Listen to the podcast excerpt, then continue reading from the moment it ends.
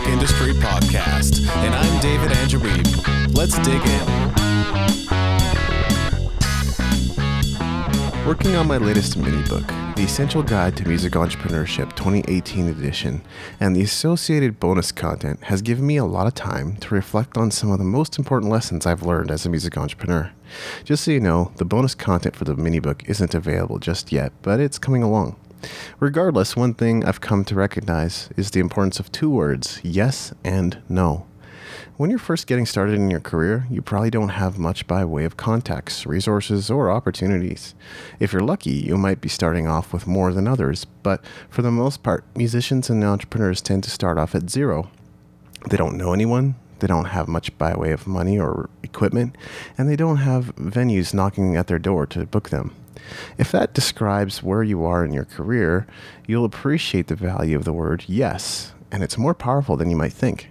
You might see other musicians turn down certain gigs or opportunities. It might be because they have other projects or prospects to focus on.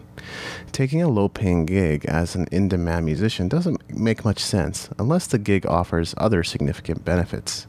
But for you, a low paying gig might be a great opportunity. You might not see other opportunities on the radar right now. So, really, any gig will be a step forward. If you're a professional, you show up on time and you play a good set, you might make a few more contacts. These people might see potential in you. Granted, if you aren't that great at your craft, you're probably not going to get higher paying gigs or better opportunities just yet. But so long as you make just one contact that's interested in working with you, you can keep connecting the dots from one gig to the next. It should be noted that people may come to you with offers that aren't exactly in your wheelhouse or not what you expected. Should you say no? My belief is that you should continue to say yes anyway you probably don't have a lot of money coming in, and you still have considerable leeway in your calendar.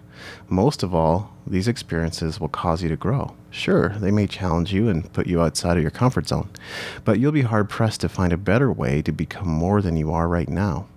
I've done a lot of things through the years that either weren't in my wheelhouse or I wasn't good at.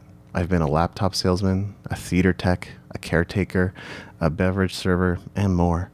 I may not have been good at those things, but I learned a lot, and I also found that I got better at some of those things over time. One of the realities of success is it may not come in the neat little package you expect it to. I talked about this a little bit in episode 97 of the podcast, but I really want to drive it home. You may not end up where you thought you would, but that doesn't mean you haven't achieved success. So, getting back to this idea of saying yes, you should keep saying it until your personal bandwidth is stretched. Now, most people will feel uncomfortable at this point and pull back. They'll say, I'm spread too thin. They'll let go of one of their commitments. But if you're at this point, I believe you should maintain all your commitments for several months, if not several years. That may sound crazy, but the projects and tasks you're engaged in will form the foundation of your financial stability. If you've got debt to pay off, you should keep doing what you're doing. But there will come a time when you need to start saying no. You may not know when this moment arrives simply because you've been saying yes for so long, you're not even seeing the forest for the trees anymore.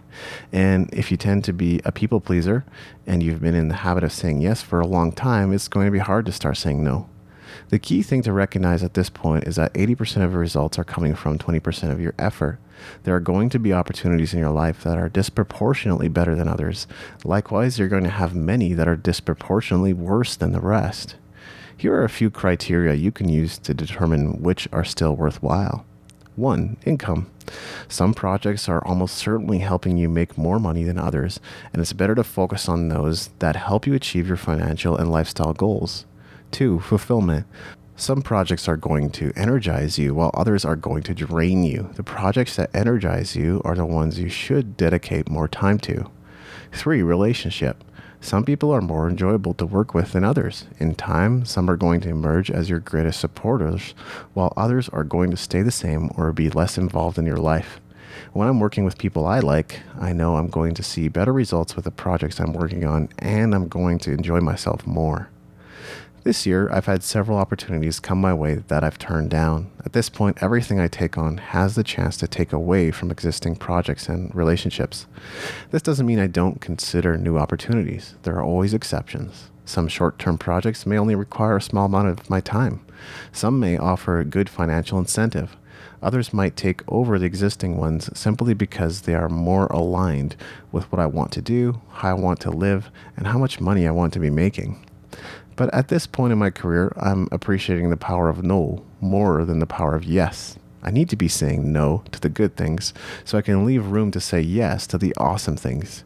It was hard saying no at first, but once I started doing it, I went through a bit of a mindset shift. I value my time more, and in most cases, if a project doesn't pay or isn't aligned with my goals, I will turn it down. So, where are you in your career right now? If you don't have a lot on your plate, maybe it would be better to say yes and sacrifice a little bit of freedom in the short term for a solid long term payoff. If you have a lot on your plate and you've been at it for a while, maybe it would be better to say no and get a little freedom back.